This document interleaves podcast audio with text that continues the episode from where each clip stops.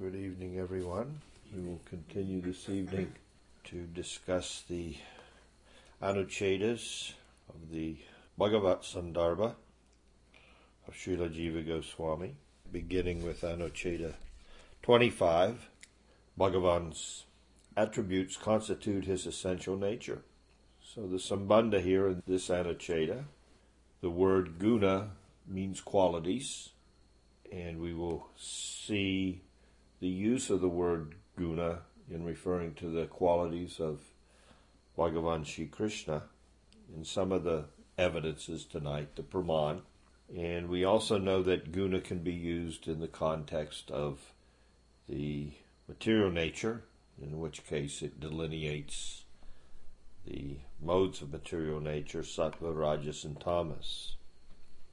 Additionally, Bhagavan is full of inherent transcendental qualities that do not undergo any mutation, since material qualities are absent in him.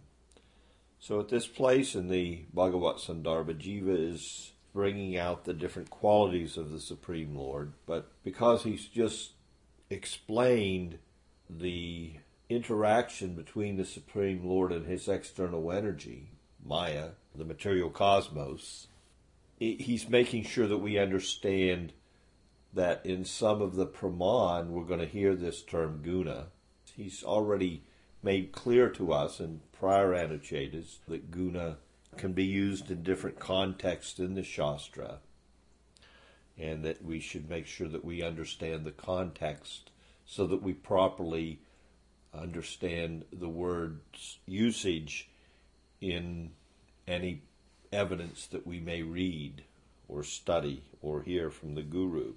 So his first Praman tonight, his Praman is in support of this idea that Bhagavan has intrinsic qualities, uh, transcendental qualities that are not coming from the material nature, that have nothing to do with the material nature. So he begins with a quote by Hamsavatar, answering a question of the four Kumars. This is from the 11th canto. Hamsavatar says, All gunas, such as equanimity and absence of attachment, take shelter of me. Of course, Hamsavatar is an avatar of the Supreme Lord. Who am free of the gunas. Seems like a contradiction. But again, it brings out the point Jiva's trying to make to us. That here, within the same sentence, we have the use of the word guna in two different contexts. Take shelter of me who are free of the gunas, nirguna, and indifferent to them, and who am the well wisher of all, the most beloved self. These qualities are not of the gunas. Sridhar Swami comments on this in his Tika for the Srimad Bhagavatam. What kind of qualities are inherent in him? Those which are not of the gunas, a guna. The qualities that are inherent in the Supreme are qualities that are not of the material gunas. They are not transformations of the material gunas, but are eternal. Again, we can, can look at sattva. So we know that the sattva, the material world, there is also sudasattva, pure goodness in the spiritual world. Now, the sattva in the material realm is never a hundred percent pure. It's always going to have a little rajas and a little tamas.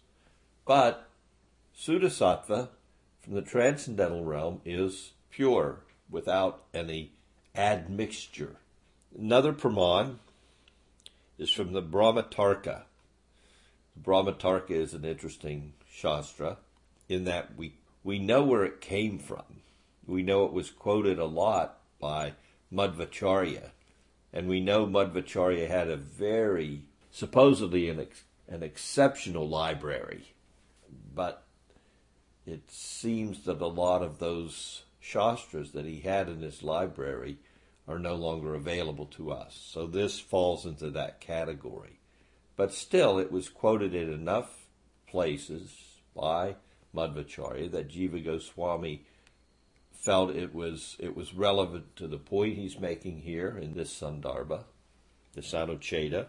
It goes to show that he accepts its validity, or he wouldn't quote it.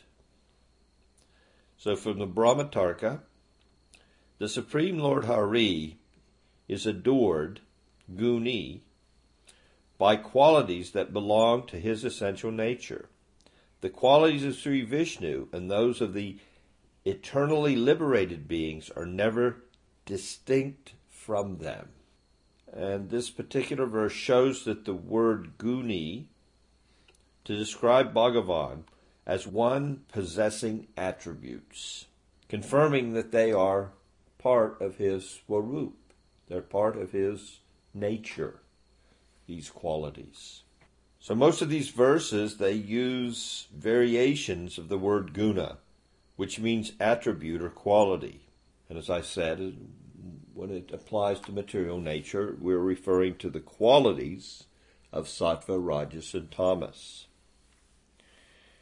The word nirguna without qualities and saguna with attributes are used frequently by Advaitins, by the Advaita Vadis, who consider nirguna Brahma to be the true absolute and Saguna Brahma to be a lesser manifestation of God within the illusory world of phenomena. So again, this point to see that the Advaitins, and specifically the, the followers of Sankaracharya, their conception of the Supreme Absolute Truth is in its purest state, in its highest state, is Brahman and it cannot have any qualities. It is nirguna. And if it is saguna, if we apply qualities to Brahman, then that is the supreme Brahman as seen in material nature, and it must have a upadhi, and the upadhi is either that of ignorance or knowledge. So when the upadhi upon Brahman is that of ignorance, then we have the jivatma. And when the upadhi is that of goodness, then we have a manifestation of Brahman in the material realm.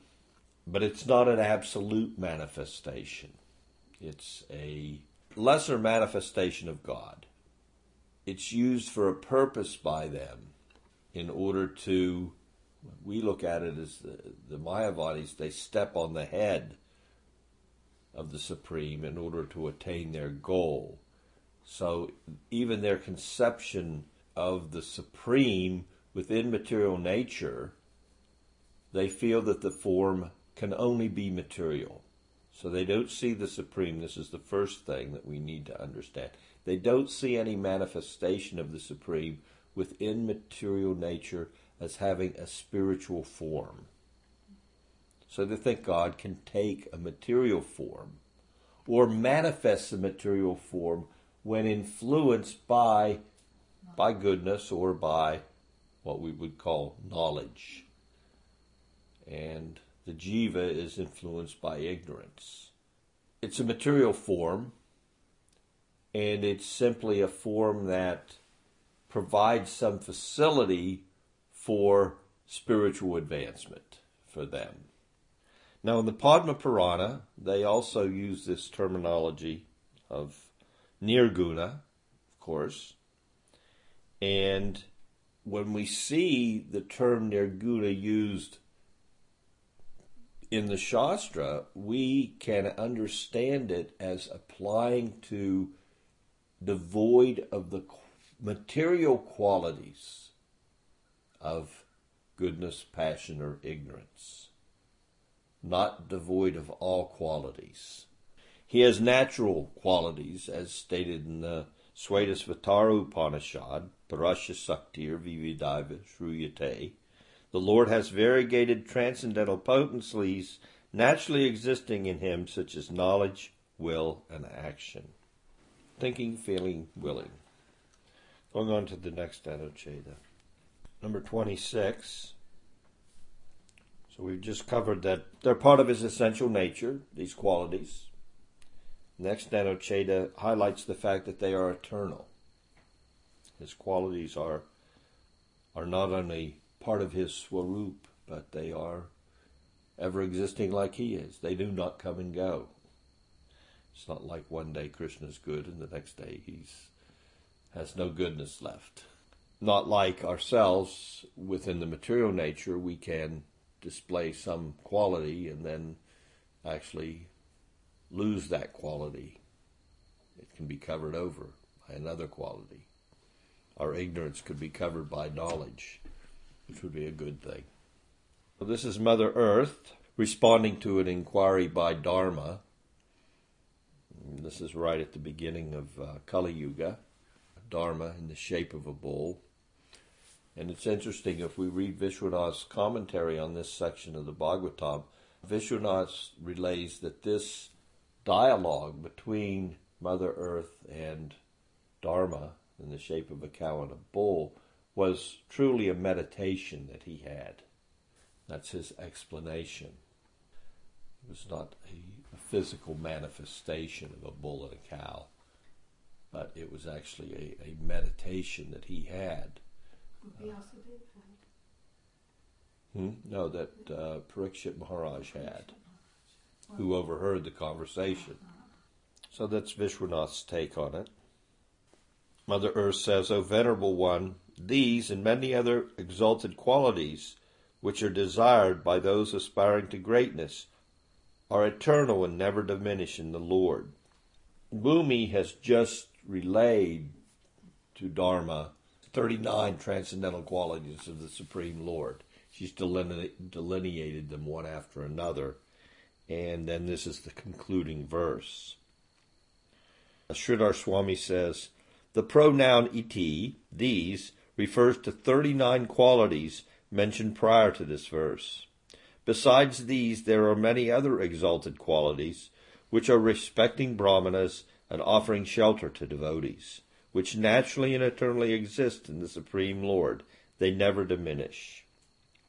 Mother Earth here is Krishna's left, and she's feeling deprived of these natural qualities that are there, and she was in touch with them more intimately than at any other time because, of course, Krishna was walking on her surface, so she was fully aware.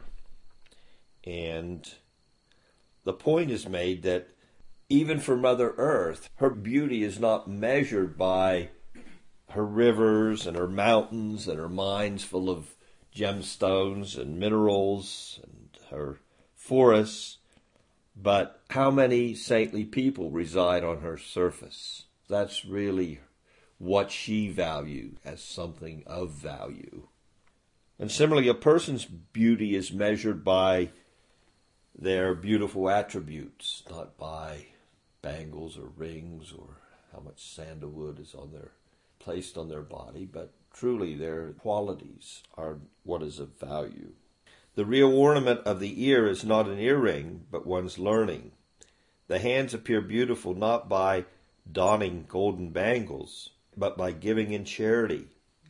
The bodies of benevolent people are decorated not with sandalwood paste, but by the welfare they bestow on others. So when we talk about Krishna's qualities, Jiva Goswami lists uh, 85 qualities in his Krama Sandarbha. Krama Sandarbha is his tika on the Srimad Bhagavatam.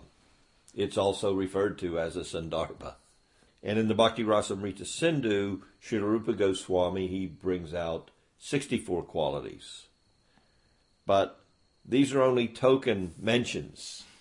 You can't really mention all of the Supreme Lord's qualities. It's not possible but they give us some idea of some of the qualities, which are unlimited. Sri Brahma says, even for those highly qualified people who, given the time, might be able to count all the atoms of the earth, the snowflakes in the sky, and the rays of the sun, who amongst them could possibly count your qualities? you who are the embodiment of all qualities and have descended to this earth for the welfare of all. Mention is made here to let us further understand Krishna and his qualities and how they they are inherent in him and they are permanent and they are his very nature. So when we look to qualities like sweetness, sweetness is the quality of sugar. You will not find sugar that isn't sweet. That is its quality. So when we talk of the Supreme Lord's qualities, they are his very self. They are his nature. They're his swarup. And of course, time can have no influence. Proceeding to the next Anucheta. Anucheta 27. Bhagavan is transcendental to Maya. Again, pounding the post, uh, deepening the rod, deepening our understanding by pulling these essential lessons out from various statements made in the Srimad Bhagavatam, primarily in the Bhagavatam, but other Puranas and some Upanishads and some Shastras we can't even get our hands on anymore that are accepted. The first Praman, Varuna prays to the Lord. My obeisance is unto you, the supreme non-dual personal whole, Bhagavan the absolute truth, Brahman, and the supreme immanent self, Paramatma. Maya, which orchestrates the creation of this world, has never been heard of within you. Jiva Goswami writes, No one has ever heard of Maya being present in Sri Krishna, whose essential nature manifests in the three aspects of Brahman, Paramatma, and Bhagavan. This means that the perception of him in any of these three manifestations it is not possible through Maya. The reason is that Maya has the natural ability to orchestrate vikalpana only the material affairs through the acts of creating, maintaining, and annihilating the cosmos, lokasrishti. Second praman. Maharaj Parikshit speaking. The mind that can be fixed on the gross material form of the Lord can also meditate upon the most subtle, self-effulgent transcendental Lord, Parabrahman, called Sri Vasudev. Bhagavan is transcendental to Maya, so a doubt can be raised. Are the other two features, Brahman and Paramatma, also free from the influence of Maya. And the Praman that we just read by Varuna says yes. The verse from the Bhagavatam. Varuna explicitly says that the states of Brahman, Paramatma, and Bhagavan are all free from the influence of Maya. Therefore, it's not possible to realize the Lord and his attributes through the help of Maya. And we're also familiar with that verse, Ata Sri Krishna Namadi Nabhaved Graham Indriya. That the Indriyas, the material senses, cannot perceive the supreme absolute truth. Now the second Praman here is King Parikshit. Now King Parikshit, he's just met Sukadev Goswami and posed his first question. And it's interesting that Sukadeva Goswami at this at the very beginning of his responses to Maharaj Parikshit, he gauges the nature of his audience. You can tell that from the responses that he gives to Parikshit's question. Now, Parikshit, he knows Parikshit's situated in devotional service, but the majority of the sages that gathered are yogis. So Sukadev Goswami, if you go back and read that section of the Bhagavatam, where Sukadev begins his responses, he immediately starts by giving direction on how to meditate on the Virat Rupa, on the material cosmos as the supreme personality of Godhead, as the supreme. Now, he will fully and comprehensively answer from the devotional viewpoint, as we see in the 10th canto. He gives us some glimpse into that most intimate realm of unalloyed devotion. But in the very beginning, he starts by saying, if you want to know the supreme, what is the highest truth? Parikshit wants to know what, what is the highest truth and what should I know at the moment of death? So he begins by saying, well, to know the absolute truth, you need to meditate. And you need to meditate on the Virat Rupa.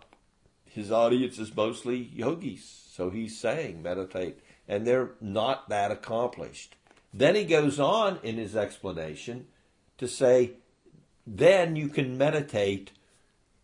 Once you have that meditation down, then you can conceive of the form of the Lord, independent of the Virat Rupa conception as the Lord in the heart. You can meditate on his form.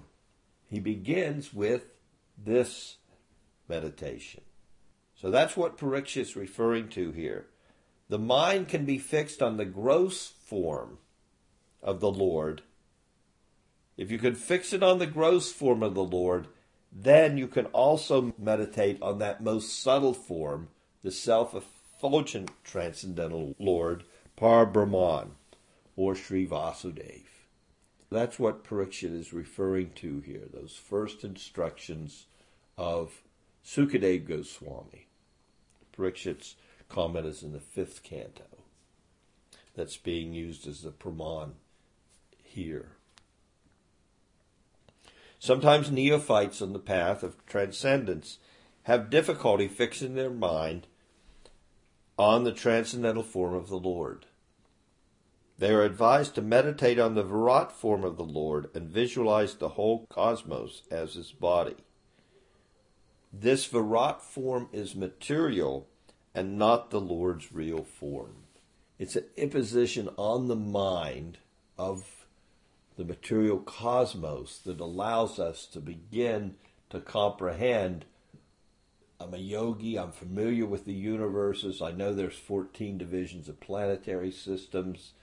These are situated on the different parts of the universal form of the Lord, which is the entire cosmic manifestation. Their experience is empiric, sensual, with the senses. They perceive the universe. This is the good place to start. We begin our de- devotional practice according to to what we have some familiarity with, and then we can progress accordingly. So, being the expert spiritual masters that Sukadev Goswami was, this is where he began his discourse. Anucheta 28. Maya feels shy to appear before Bhagavan. This Anucheta deals with a foolish conception that anyone and everybody can be the Supreme Lord. Such a person is certainly bewildered. So, the first praman to bring this point home is Brahma talking to Narada in the second canto. I offer my obeisances to the Supreme Lord Vasudev, upon whom I meditate. Due to his invincible Maya, people call me the universal teacher, Jagat Guru. These less intelligent people are bewildered by her, who is too shy to stand in the path of the Lord's vision. And so they talk nonsense absorbed in thoughts of I and mine. Maya has as one of her potencies the ability to bewilder. Jiva Maya, Guna Maya, sometimes referred to as throwing of the Jiva into Maya and then cover, covering them over. This particular verse spoken by Brahma is interesting in that Narada is approaching Brahma as the supreme at this stage, and as an example, he's been bewildered in the highest personality that he has direct experience of is Lord Brahma, his creator. He came from Brahma. So he's looking on Brahma as the Supreme Lord. This happens. We even see sometimes it happens with the sadhu. We saw it happen with our spiritual master at a point. Some few disciples, leaders, sannyasis, looked upon Prabhupada and saw all the qualities that are listed there in the Nectar of Devotion and said, Well, he has all these qualities, and we've seen him do these fantastic, wonderful things. He has mystic opulences. I think he's really God playing like a guru. Prabhupada was not very pleased with that. They were immediately set on their ways, just as an example. Of course, they were rectified and came back, but yeah, they created a big. My first entry into Krishna consciousness, my first Janmashtami, was in the middle of this whole thing. Now, luckily for me, I wasn't very plugged in, so uh, I knew something was going on, and I I'd read Prabhupada's books. I was not bewildered by what was being said. I knew it was didn't fit with what I'd read in the book, so I didn't pay much attention to it. But again, these I didn't I didn't have that much of a a social relationship with the movement that early. So a sannyasi and another devotee didn't I didn't see much of a distinction there between older well older. They've been a devotee maybe six months or two years more than the other devotees so they were like senior devotees. So this can happen. Brahma's ver- verse that's being used as a praman here is to deal with Narada's approaching him as god but he still has a doubt, Narada. I can see you're God. You made the universe. You made me. You must be the supreme. But if you're the supreme, why are you performing austerities? He, he had some doubt. And of course, he went to his spiritual master to deal with the doubt. Narada said, I, I see you performing austerities. I think you're God, but is there anybody above you? Superior to you? This is Brahma's answer. Because of the influence of Maya. People call me Jagat Guru, Guru of the universe. And these people were less intelligent. These last five Anuchetas that we've just gone over, they mark a change beginning now through the end of the book, primarily the Bhagavat Sandarbha will deal with Bhagavan and his qualities. These beginning Anuchetas in that mood have revealed the following. The Lord has unlimited inherent qualities, and they're eternal, his qualities. And that Maya does not influence him, nor does Maya provide any of his qualities. He has qualities separate from Maya. That all these ways of looking at the Supreme, Brahmeti, Paramatmeti, Bhagavaniti, Subjate, are transcendental to Maya. Time has no influence on these inherent potencies. And even great gods like Varuna and Brahma are also servants of Bhagavan, who is completely free from Maya.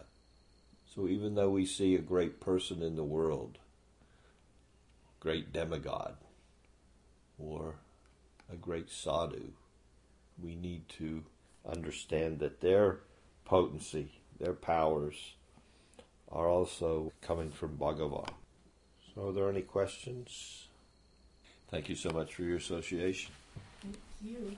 Ich glaube, du bist ja, gibst ein Baby, ja, pēc bīvi čāpa, ein nam pārnieku, es nevienu, ko man pārnieku.